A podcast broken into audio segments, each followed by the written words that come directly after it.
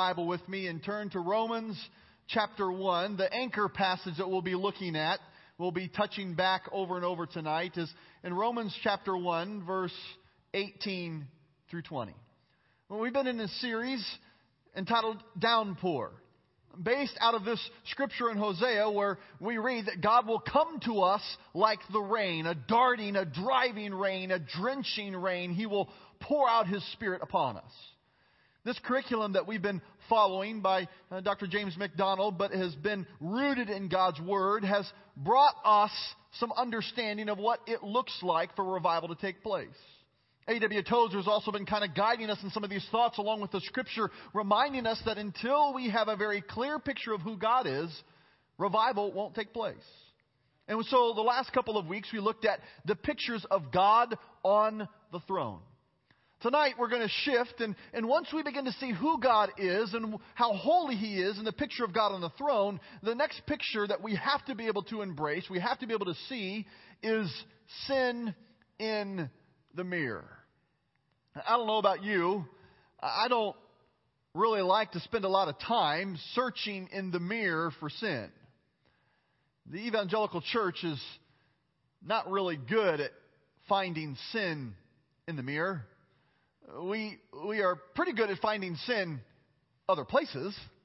And we can highlight and point out other people who we feel like they have sin going on in their life. But there is a very important ingredient to a downpour, to an outpouring of God's Spirit in our midst. And not only do we have to see God clearly, we need to see ourselves more clearly.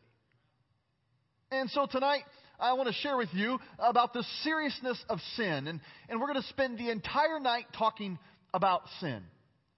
Now, I recognize that whenever we take this amount of time just to talk about sin, uh, there is at least a couple different responses. One is, oh my goodness, are you serious? How depressing.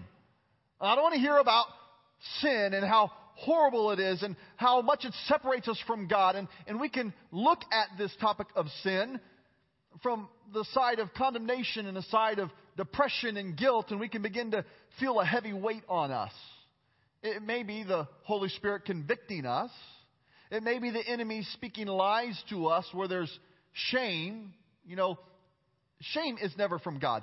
Guilt, we may have guilt, and the Holy Spirit reveals the guilt in our life, but shame is from the enemy. But it could be looked at as, well, what a depressing topic. But it also could be looked at as the other side as well. But when I really see what sin is and how serious it is and, and how deep sin goes and the great consequences of sin, and if I'm looking at it through the lens of the forgiveness that's been given to me, as the debt grows, my joy grows for how much I've been forgiven. I think there's another aspect of how we can look at this topic of sin, and we can see this as something that's completely outdated, old school, hellfire and brimstone. Let's get relevant.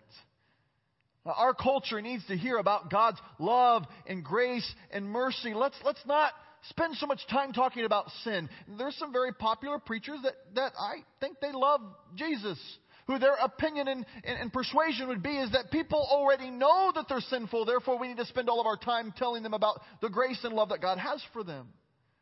Oh, don't misunderstand me. I believe that we need to preach about the love and grace that God has. But I think the problem with this view of a, of a message or teaching on sin is that we miss a huge chunk of Scripture. This is all over the Bible. In every book of the Bible, just about every chapter of the Bible, you'll, you'll either find the word sin or unrighteousness or ungodliness or, or some description of a specific sin or a category of sin of, of going against God. And so this is a very big subject throughout Scripture. And so we can't overlook it. I guess a fourth way to look at a message like this is finally, someone's going to just lay down the law on sin of those people. And let's, let's preach more about sin for those people. But I guess I want to suggest to you tonight that only one of those views is going to be helpful. It's the one that was the second that I shared about the victory that we can have over sin. Because it's not my intent tonight to beat you up with a, a very large list of scriptures we're going to walk through. It's not my intent to try to scare anybody into being more obedient because of some fear of some kind of hell, fire, and brimstone, though those are very real realities we need to understand the lake of fire that we will face. I also don't want us to fall into a trap of beginning to think that talking so plainly and clearly about sin is somehow irrelevant to our world. It's extremely relevant. I don't want us to get so excited about pointing sin out in somebody else and say, I am so glad that this message is being preached. I want my friend over there to hear it. But could there be something that God has for us, the core, the, the cream of the crop on Sunday night here at Grace Point, to come together and say, God, what do you want to say to me about sin? And, and go a next step farther to say, God, what about this picture of sin in the mirror? Until we see God clearly, we can never get to the downpour, the outpouring of the Holy Spirit. Until we see ourselves more clearly, we'll never get to the outpouring that God has for us. Look with me at Romans chapter 1, verse 18 through 20. It says, The wrath of God is being revealed from heaven against all the godlessness and wickedness of people who suppress the truth by their wickedness. The first thought, if you're taking notes, I want you to see that we're going to look at the first of three key points in, in this section is that sin brings God's wrath. Sin brings God's wrath. And it would be very popular to say, well, well, that was an Old Testament thing, and we don't really focus on the wrath of God with sin, but yet that's not the picture we find through the whole of Scripture before Paul could get to the glory of the grace in Jesus Christ that he speaks so much about in the book of Romans, he had to detail out this very real problem of sin. If we don't see the seriousness of sin, we will never be able to rightly comprehend or understand not only why sin is so bad, but why grace and mercy of God is so great.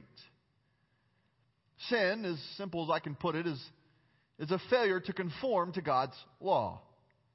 Sin, according to, to Romans 6.23, it tells us the wages of sin is death. Now, tonight I'm going to go through a laundry list of scripture, and if you're fast enough to turn to it, you're welcome to try, but my hunch is I'm going to go faster than what your fingers can get to, so they're listed there in your outline, and the reason I went to the effort of making sure you had that is, is don't just take my word for it. Don't ever just take my word for it. Take your time to study God's word. And I believe that God not only wants us to get a clear picture of who we are in the mirror and the, the sin that may be in the mirror, but He also wants us to be able to speak intelligently and speak from experience about what sin is and be able to help another brother or sister biblically to understand sin. And so it's not enough to say, well, this is what my pastor said. Who cares what your pastor said? Show your friend, show your family member what God's Word says about sin. Well, as we look here, we see sin brings this wrath of God. Romans 6:23 tells us the wages of sin is death and and a classical definition for us in our faith tradition is James 4:17. Anyone who knows the good that he or she ought to do and doesn't do it sins.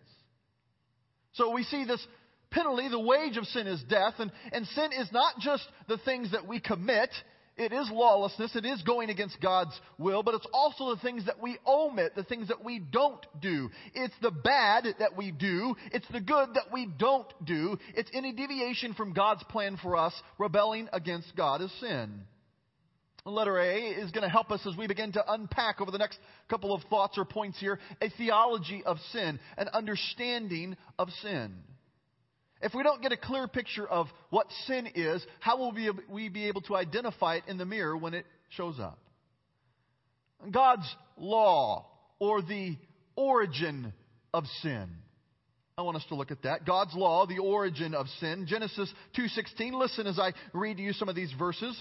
And the Lord God commanded the man, you are free to eat from any tree in the garden. And then as we go on to Genesis 3 6, when the woman saw the fruit of the tree was good for food and pleasing to the eye, she also desired, it, it gave wisdom, and she wanted some. She took some and ate it. She also gave some to her husband who was with her, and he ate it as well.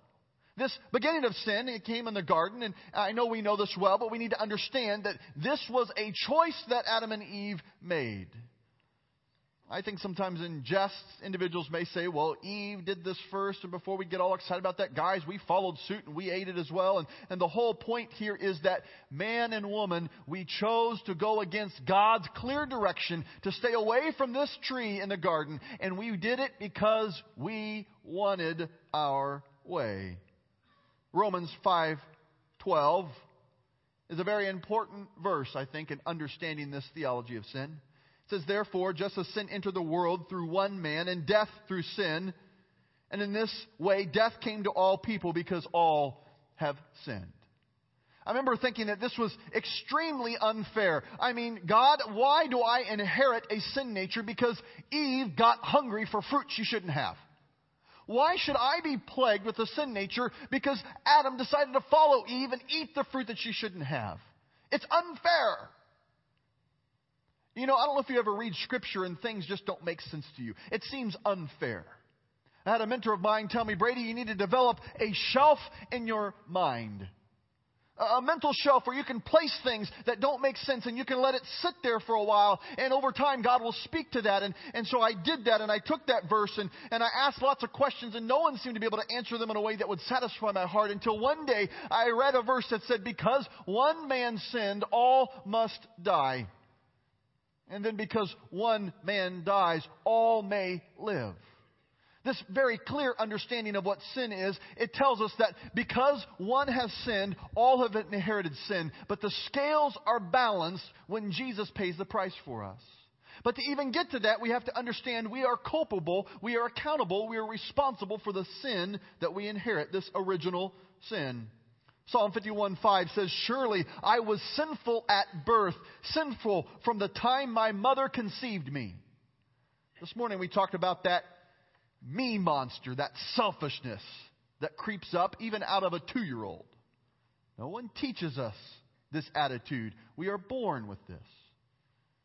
Romans 5:10 says, "While we were God's enemies, we were reconciled to him through the death of his son. How much more, having been reconciled, shall we be saved through his life?"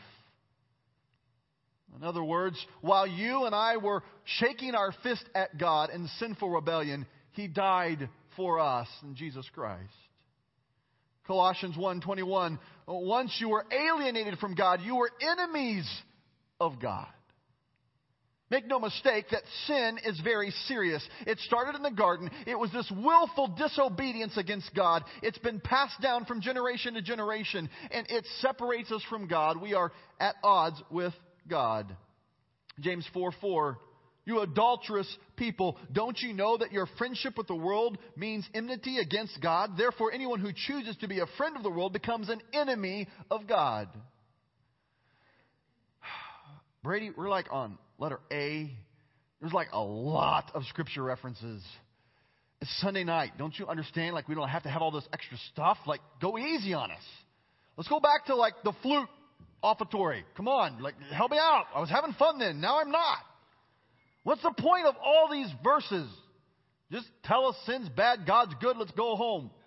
Go to Culver's.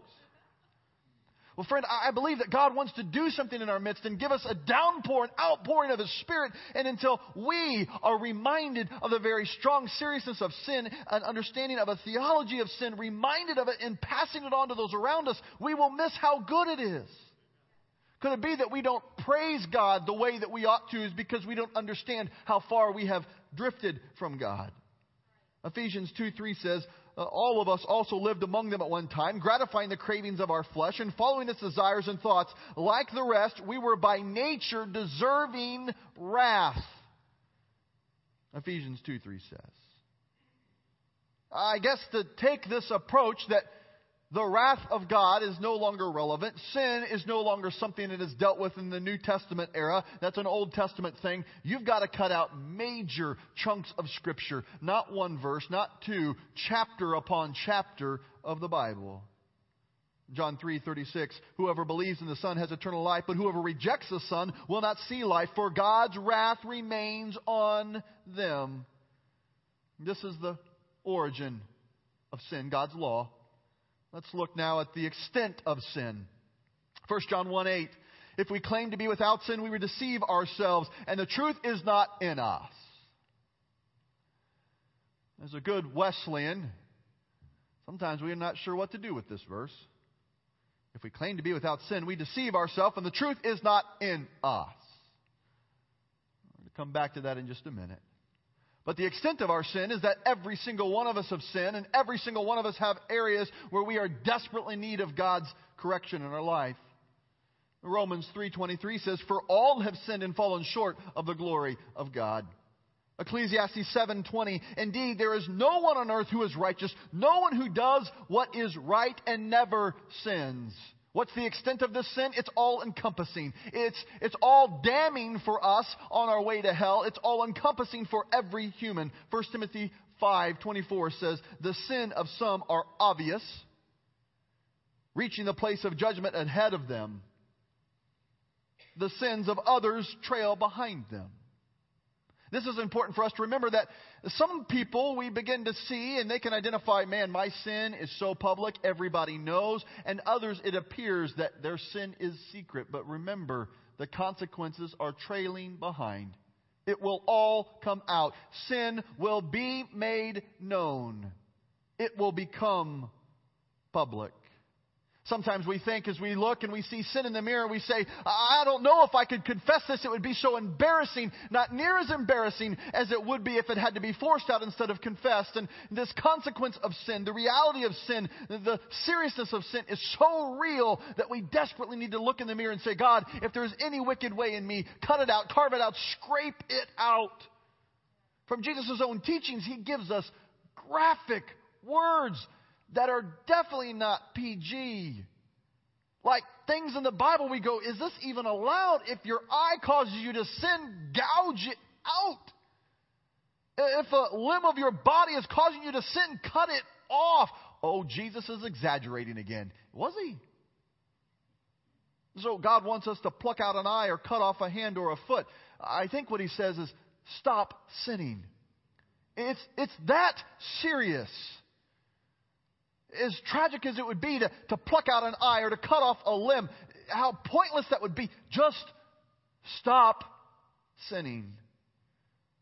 That's the extent of the sin. Let's look at the intent of sin. The sin's will, where it takes us, it will pursue you.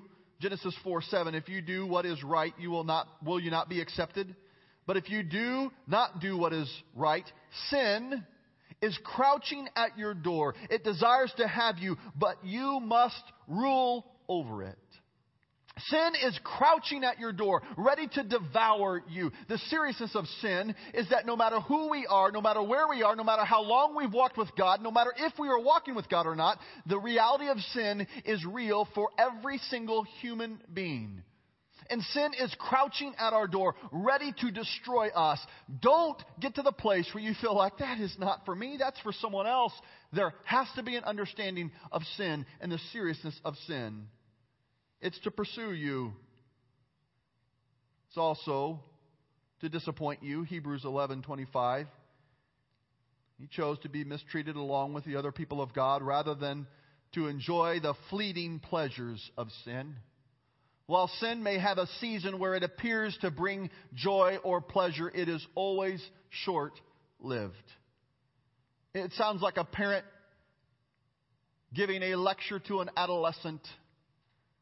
But yet, when we look at our own life, we find sinful actions, sinful attitudes, sins of omission, sins of commission that we don't seem to think are as serious, but yet they lead to disappointment over and over. Hebrews 12:1 talks to us how this intent of sin is to trip us up. Therefore, since we are surrounded by such a great cloud of witnesses, let us throw off everything that hinders and the sin that so easily entangles.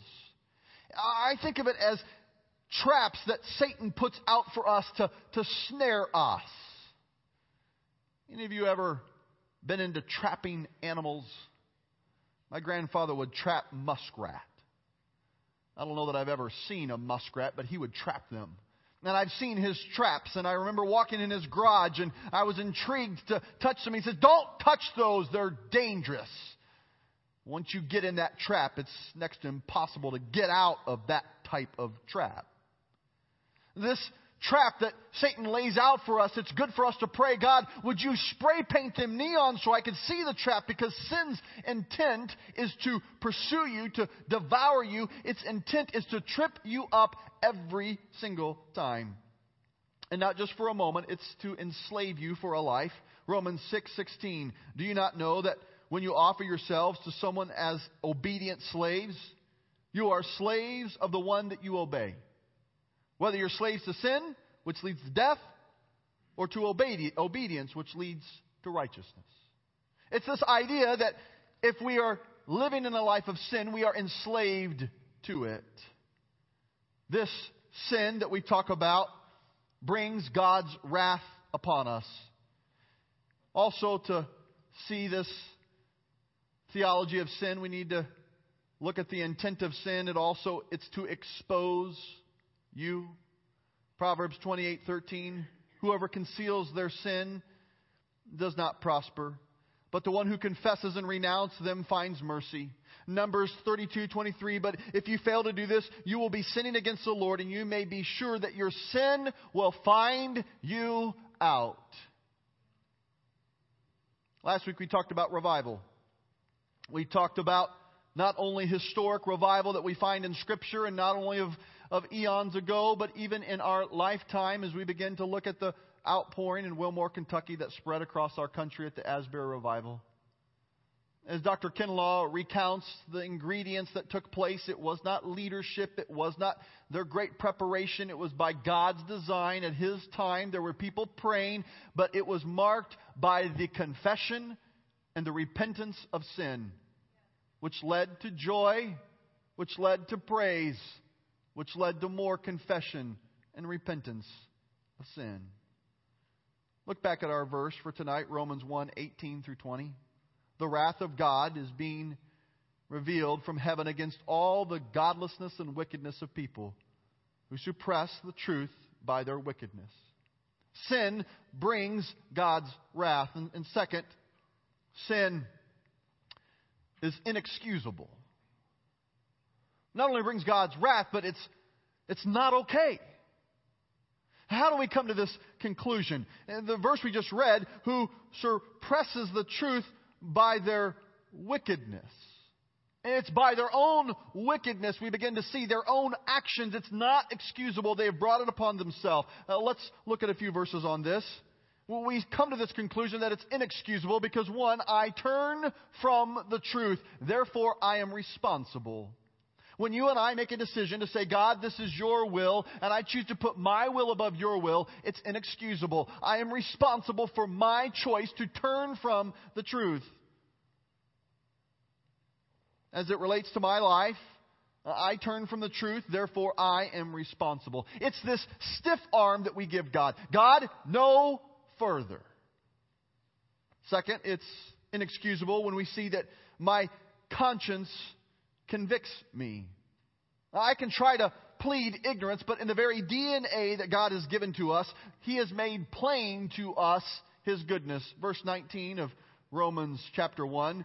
Since that, excuse me, since what may be known about God is plain to them, because God has made it plain to them. In the very DNA of every human, God has planted seeds of awareness of God they may not have all the knowledge of God. He will reveal it to them in different ways, general and specific revelation. But there is clarity that God can bring that we are accountable for the light that He has shown to us. Now, don't misunderstand that our conscience is not to be our guide, contrary to what Jiminy Cricket would want us to believe. If I follow my conscience, my conscience could be skewed. I can begin to do wrong long enough that it no longer affects my conscience. conscience. I can begin to see that my conscience can be seared to the point where I have no feeling anymore. But that does not neglect the fact that I am accountable to the conscience that God has given to me. Whether I allow it to be seared or not, there is some culpability that takes place. 1 Timothy 4 2 says, Such teachings come through hypocritical liars whose conscience have been seared as with a hot iron. The conscience can convict us, the Holy Spirit will convict us, but we also see that my Creator convicts me. I have no excuse.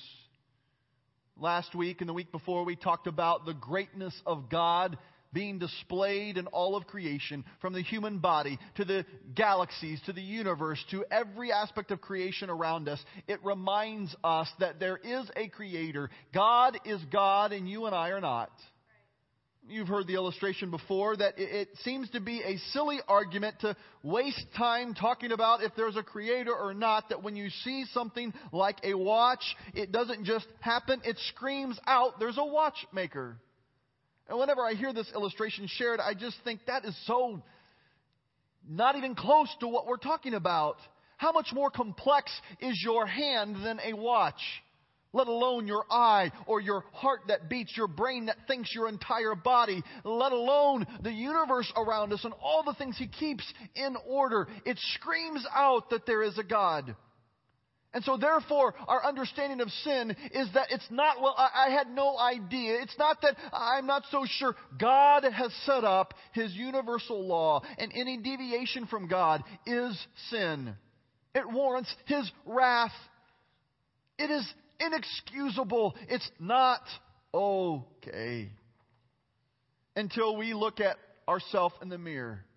Until we begin to ask our quest- the question, do I see sin in the mirror? I'll never get to the place of the downpour. I want to pause right here, and our curriculum, as strong as it has been, it's been a great guide for us. There's a piece that I think is missing. A piece that we need to wave a banner long and loud as Wesleyans, we have not just a strong definition of sin for the sake of harping on sin, but our strong definition of sin helps us have a very clear and strong definition of grace. We are convinced that we are to no longer live in chains bound by willful disobedience if you come from a faith tradition other than the Wesleyans or the Church of the Nazarene or the Free Methodist or a sister denomination like that, sometimes when you hear me talk about sin, you may be looking at another biblical definition, a very broad definition. There's broad definition and a specific or narrow definition of sin. But in this conversation, I'm speaking of willful disobedience against God. The James 4:17, anyone who knows the good that he or she ought to do and doesn't do it, sin type definition. Friend, you and I don't have to stay stuck in the willful disobedience day after day after day after day. So, how does this play into the curriculum that we're talking about? It's not just understanding how holy God is. It's not just understanding how sinful I am. It's the realization that He has given us the power of the Holy Spirit to live in victory over this sin. Is it that I no longer have any error in me when Scripture says that I am to be made perfect? Well, what does that look like? As I've shared with some of you before, the best way that it's been described to me is, is if we would take a pen. My favorite type of pen is a G2 gel pen. You may have another pen you like. That's fine. You have the right to be wrong. But the best one is the G2 gel pen. The cost ratio effect of how much it costs and how awesome it is, it is the perfect pen, in my opinion. Whether you have a Mont Blanc or your V7, whatever, carry you grade papers with. I don't like that one at all. This is my favorite pen. But as much as I like it, sometimes I do weird things. I may bust the clip off, or I may chew on the end of that pen. And, and if you would look at it, you'd say, this is no longer a new pen. It is definitely flawed. It's got bite marks on it. It's got the clip that's busted off. Half the ink is already used. And so, in the understanding of this pen being perfect, being without any error or flaw, it is far from perfect. But yet, as Dr. Prince often would say, the pen is made perfect for its purpose. It writes perfectly. Even though the clip is busted off, even though there's teeth marks on it, even though half the ink is gone, even though it is no longer fresh and brand new, it is made perfect for its purpose, and I love to write with it. Therefore, when God creates us to be holy as He is holy, He makes us perfect. It is not that I am without any flaw or defect, but I no longer have to stay stuck in willful disobedience. My purpose to obey God and live for God, I can be freed from willful disobedience, free from the sin. It's, I think, important for us to be able to talk plainly about this. As I prayed for our time tonight, uh, my time was limited to pray for tonight, to be honest. So I prayed quickly.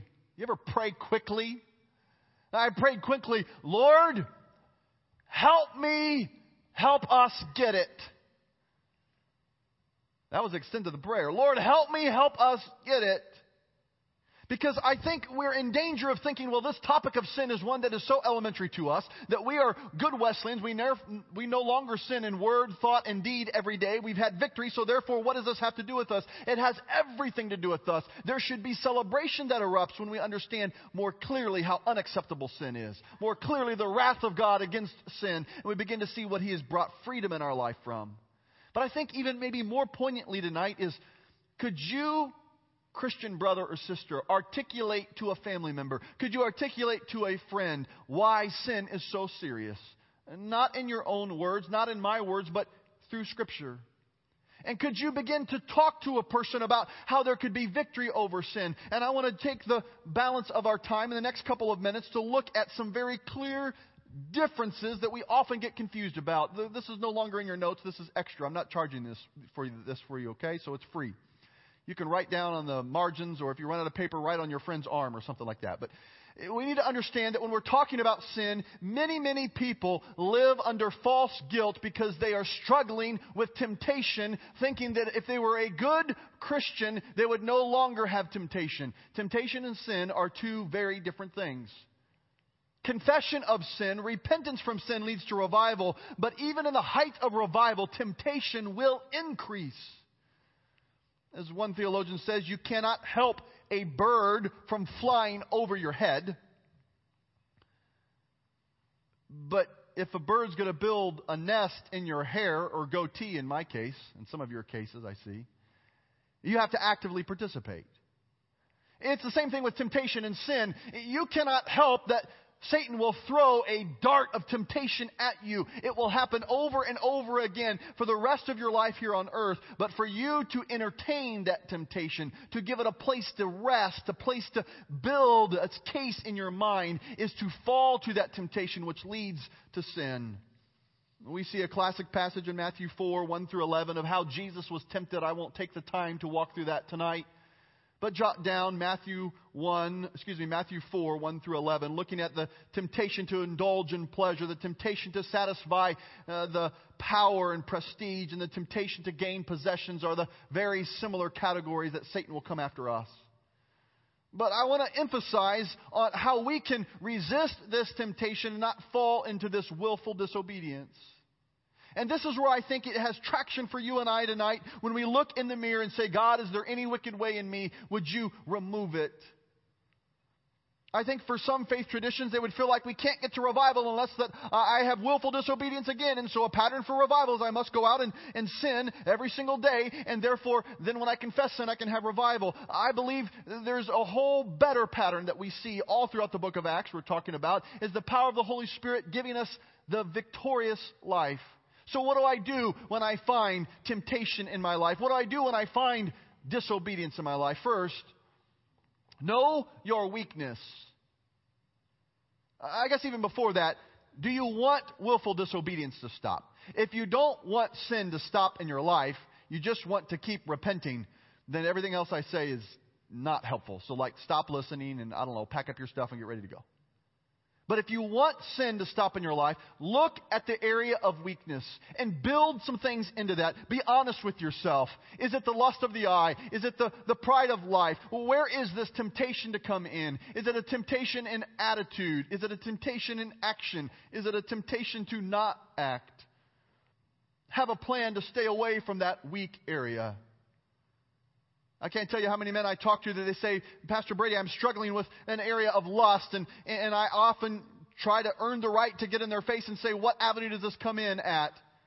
Many will say it comes through my phone or through my computer, it comes through the internet. I ask them, What are you doing to limit how private your access is to those things? Pull the plug. Be honest with yourself. There's many in this room that that's not where Satan's going to attack you. He's not going to come at you through a, a, window of lust. He's going to come at you from a whole other angle. Uh, how often are you being honest with yourself about where that temptation comes from? Don't dwell on that.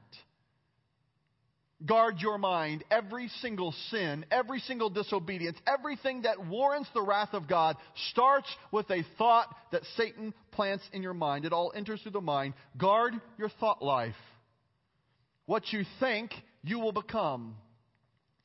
Generations of past have told us that watching certain things, viewing certain things, listening to certain things are bad for us. And they are very true. But I think maybe we missed along the way that we began to harp on what was bad and wrong and not explain why. And we have generations that don't quite understand.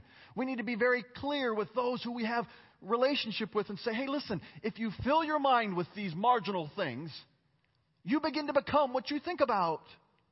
Fill your mind with the things that are good. And don't get in a debate of how far can you go. Just how good is it? Get in a debate about how good can it be for you. When you're fighting temptation, fill your brain with scripture. Fill your brain with praise. Ask God to come into that moment. His name was Joel.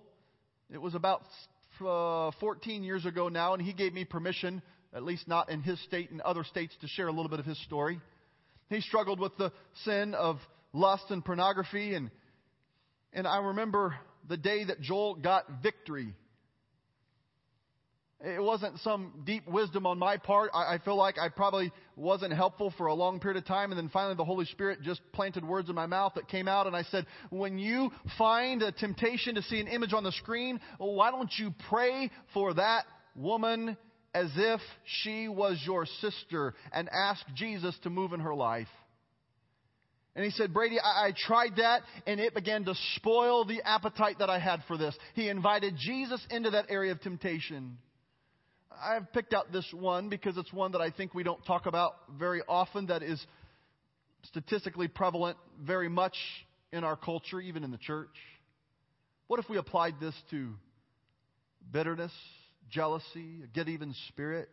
What if we applied this to slothfulness? What if we applied this to things that we made idols over God, addictions that we had, whether they're substance or whether they are of something that's culturally acceptable? What if we said, God, would you come into this and sanctify this for me? Saturate yourself with Scripture. Have an accountability partner. I've asked our staff the last two weeks ask myself along with them who is it in your life that you have given permission to ask you the tough questions? Church, I want to ask you the same thing. I'm not asking you who your Sunday school teacher is or who your small group leader is. I'm asking you who have you given permission to ask you the tough things? It may be that person. But have you given the right to somebody to get in your face and say, hey, how are you doing with Jesus? How are your eyes? How are your thoughts? How are your actions? Are you living in obedience? And a final thought for us of resisting temptation, staying free from willful disobedience, is staying connected to the life source in Christ.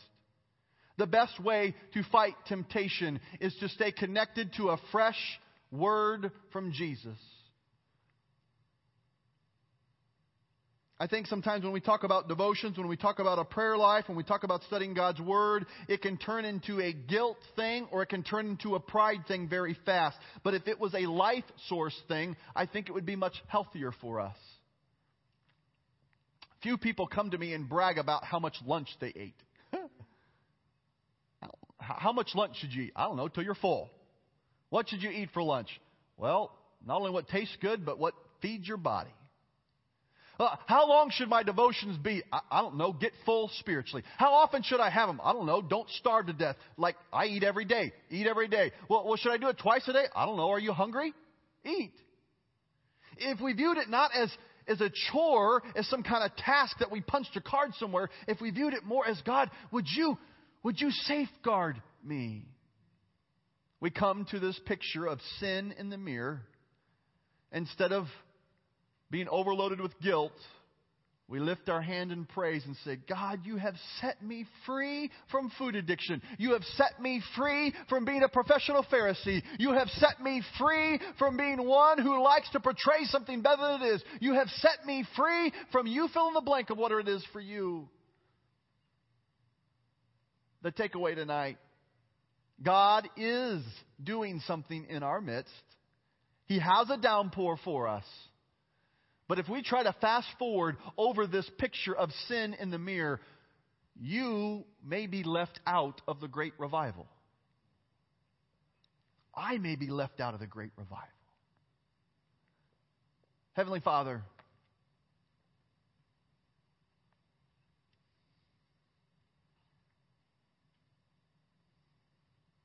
I thank you for uh, your word that has been so clear tonight, old and new about how serious sin is, how holy and just you are, and how you cannot accept willful disobedience. You cannot accept how far that we are from you. We have all fallen short of your glory. And yet, God, you didn't come to save us so we could be stuck on this merry-go-round time and time again. Lord, would you help us find the cycle of victorious living? And over the next week or two, as we begin to unpack this together, God, I pray that the, the rains of revival, the downpour of your Spirit will begin to shower down on us as we get real, honest, and transparent. Lord, right now I thank you for the heritage that's been built for us and an understanding of the freedom from willful disobedience that we can have. But God, would you protect us from a skewed idea that we no longer are tempted. We no longer are subject to the evil that Satan has for us every single day, crouching at our door ready to devour. God, when we find an aspect of sin in the mirror, would you call us to confession and not to concealment?